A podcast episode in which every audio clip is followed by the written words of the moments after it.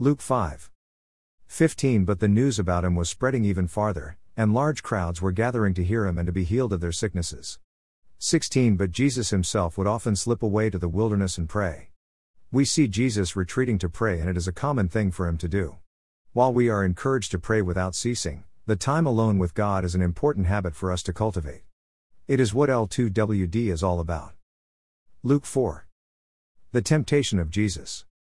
Jesus, full of the Holy Spirit, returned from the Jordan and was led around by the Spirit in the wilderness for forty days, being tempted by the devil. And he ate nothing during those days, and when they had ended, he became hungry. And the devil said to him, If you are the Son of God, tell this stone to become bread. And Jesus answered him, It is written, Man shall not live on bread alone. And he led him up and showed him all the kingdoms of the world in a moment of time. And the devil said to him, I will give you all this domain and its glory, for it has been handed over to me, and I give it to whomever I wish. Therefore, if you worship before me, it shall all be yours. Jesus answered him, It is written, You shall worship the Lord your God and serve him only. And he led him to Jerusalem and had him stand on the pinnacle of the temple, and said to him, If you are the Son of God, throw yourself down from here, for it is written, He will command his angels concerning you to guard you. And on their hands they will bear you up. So that you will not strike your foot against a stone. And Jesus answered and said to him, It is said, You shall not put the Lord your God to the test. When the devil had finished every temptation, he left him until an opportune time. Jesus' public ministry. And Jesus returned to Galilee in the power of the Spirit, and news about him spread through all the surrounding district. And he began teaching in their synagogues and was praised by all. And he came to Nazareth, where he had been brought up, and as was his custom, he entered the synagogue on the Sabbath, and stood up to read. And the book of the prophet Isaiah was handed to him. And he opened the book and found the place where it was written The Spirit of the Lord is upon me. Because he anointed me to preach the gospel to the poor. He has sent me to proclaim release to the captives, and recovery of sight to the blind. To set free those who are oppressed. To proclaim the favorable year of the Lord. And he closed the book, gave it back to the attendant and sat down, and the eyes of all in the synagogue were fixed on him. And he began to say to them, Today this scripture has been fulfilled in your hearing. And all were speaking well of him, and wondering at the gracious words which were falling from his lips, and they were saying, Is this not Joseph's son? And he said to them, No doubt you will quote this proverb to me, Physician, heal yourself. Whatever we heard was done at Capernaum, do here in your hometown as well. And he said, Truly I say to you, no prophet is welcome in his hometown. But I say to you in truth, there were many widows in Israel in the days of Elijah, when the sky was shut up for three years and six months, when a great famine came over all the land, and yet Elijah was sent to none of them, but only to Zarephath, in the land of Sidon, to a woman who was a widow. And there were many lepers in Israel in the time of Elisha the prophet, and none of them was cleansed, but only Naaman the Syrian. And all the people in the synagogue were filled with rage as they heard these things, and they got up and drove him out of the city, and led him to the brow of the hill on which their city had been built, in order to throw him down the cliff. But passing through their midst, he went his way. And he came down to Capernaum, a city of Galilee, and he was teaching them on the Sabbath, and they were amazed at his teaching, for his message was with authority. In the synagogue there was a man possessed by the spirit of an unclean demon, and he cried out with a loud voice, Let us alone. What business do we have with each other, Jesus of Nazareth? Have you come to destroy us? I know who you are, the Holy One of God. But Jesus rebuked him, saying, Be quiet and come out of him. And when the demon had thrown him down in the midst of the people, he came out of him without doing him any harm. And amazement came upon them all, and they began talking with one another, saying, What is this message? For with authority and power he commands the unclean spirits and they come out. And the report about him was spreading into every locality in the surrounding district. Many are healed. Then he got up and left the synagogue, and entered Simon's home. Now Simon's mother in law was suffering from a high fever, and they asked him to help her. And standing over her, he rebuked the fever, and it left her, and she immediately got up and waited on them. While the sun was setting, all those who had any who were sick with various diseases brought them to him, and laying his hands on each one of them, he was healing them. Demons also were coming out of many, shouting, You are the Son of God. But rebuking them, he would not allow them to speak, because they knew him to be the Christ. When day came, Jesus left and went to a secluded place, and the crowds were searching for him, and came to him and tried to keep him from going away from them. But he said to them, I must preach the kingdom of God to the other cities also, for I was sent for this purpose. So he kept on preaching in the synagogues of Judea. Luke 5. The first disciples. Now it happened that while the crowd was pressing around him and listening to the word of God, he was standing by the lake of Gennesaret, and he saw two boats lying at the edge of the lake, but the fishermen had gotten out of them and were washing their nets. And he got into one of the boats, which was Simon's, and asked him to put out a little way from the land.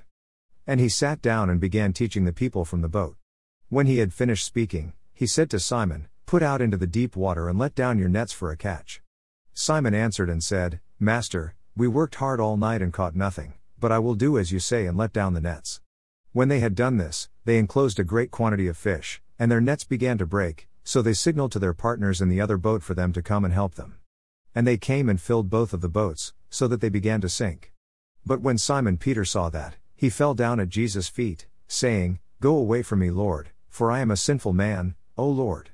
For amazement had seized him and all his companions because of the catch of fish which they had taken, and so also were James and John, sons of Zebedee, who were partners with Simon. And Jesus said to Simon, Do not fear, from now on you will be catching men. When they had brought their boats to land, they left everything and followed him. The leper and the paralytic. While he was in one of the cities, behold, there was a man covered with leprosy, and when he saw Jesus, he fell on his face and implored him, saying, Lord, if you are willing, you can make me clean. And he stretched out his hand and touched him, saying, I am willing, be cleansed. And immediately the leprosy left him. And he ordered him to tell no one, but go and show yourself to the priest and make an offering for your cleansing, just as Moses commanded, as a testimony to them. But the news about him was spreading even farther, and large crowds were gathering to hear him and to be healed of their sicknesses. But Jesus himself would often slip away to the wilderness and pray. One day he was teaching, and there were some Pharisees and teachers of the law sitting there, who had come from every village of Galilee and Judea and from Jerusalem, and the power of the Lord was present for him to perform healing. And some men were carrying on a bed a man who was paralyzed, and they were trying to bring him in and to set him down in front of him. But not finding any way to bring him in because of the crowd, they went up on the roof and let him down through the tiles with his stretcher, into the middle of the crowd, in front of Jesus. Seeing their faith, he said, Friend, your sins are forgiven you. The scribes and the Pharisees began to reason, saying, Who is this man who speaks blasphemies? Who can forgive sins, but God alone? But Jesus, aware of their reasonings, answered and said to them, Why are you reasoning in your hearts? Which is easier, to say, Your sins have been forgiven you, or to say, Get up and walk? But, so that you may know that the Son of Man has authority on earth to forgive sins, he said to the paralytic, I say to you, get up, and pick up your stretcher and go home. Immediately he got up before them, and picked up what he had been lying on, and went home glorifying God. They were all struck with astonishment and began glorifying God, and they were filled with fear, saying, We have seen remarkable things today. Call of Levi, Matthew. After that he went out and noticed a tax collector named Levi sitting in the tax booth. And he said to him, Follow me. And he left everything behind, and got up and began to follow him. And Levi gave a big reception for him in his house, and there was a great crowd of tax collectors and other people who were reclining at the table with them. The Pharisees and their scribes began grumbling at his disciples, saying, Why do you eat and drink with the tax collectors and sinners? And Jesus answered and said to them, It is not those who are well who need a physician, but those who are sick. I have not come to call the righteous but sinners to repentance. And they said to him, The disciples of John often fast and offer prayers, the disciples of the Pharisees also do the same, but yours eat and drink. And Jesus said to them, You cannot make the attendants of the bridegroom fast while the bridegroom is with them, can you? But the days will come, and when the bridegroom is taken away from them, then they will fast in those days. And he was also telling them a parable No one tears a piece of cloth from a new garment and puts it on an old garment, otherwise he will both tear the new, and the piece from the new will not match the old. And no one puts new wine into old wineskins, otherwise the new wine will burst the skins and it will be spoiled. Plus. Proverbs 3. 27 Do not withhold good from those to whom it is due. When it is in your power to do it. Do not say to your neighbor, Go, and come back. And tomorrow I will give it. When you have it with you. Do not devise harm against your neighbor. While he lives securely beside you. Do not contend with a man without cause. If he has done you no harm. Do not envy a man of violence. And do not choose any of his ways. For the devious are an abomination to the Lord. But he is intimate with the upright. The curse of the Lord is on the house of the wicked. But he blesses the dwelling of the righteous. Though he scoffs at the scoffers. Yet he gives grace to the afflicted. The wise will inherit honor. But fools display dishonor.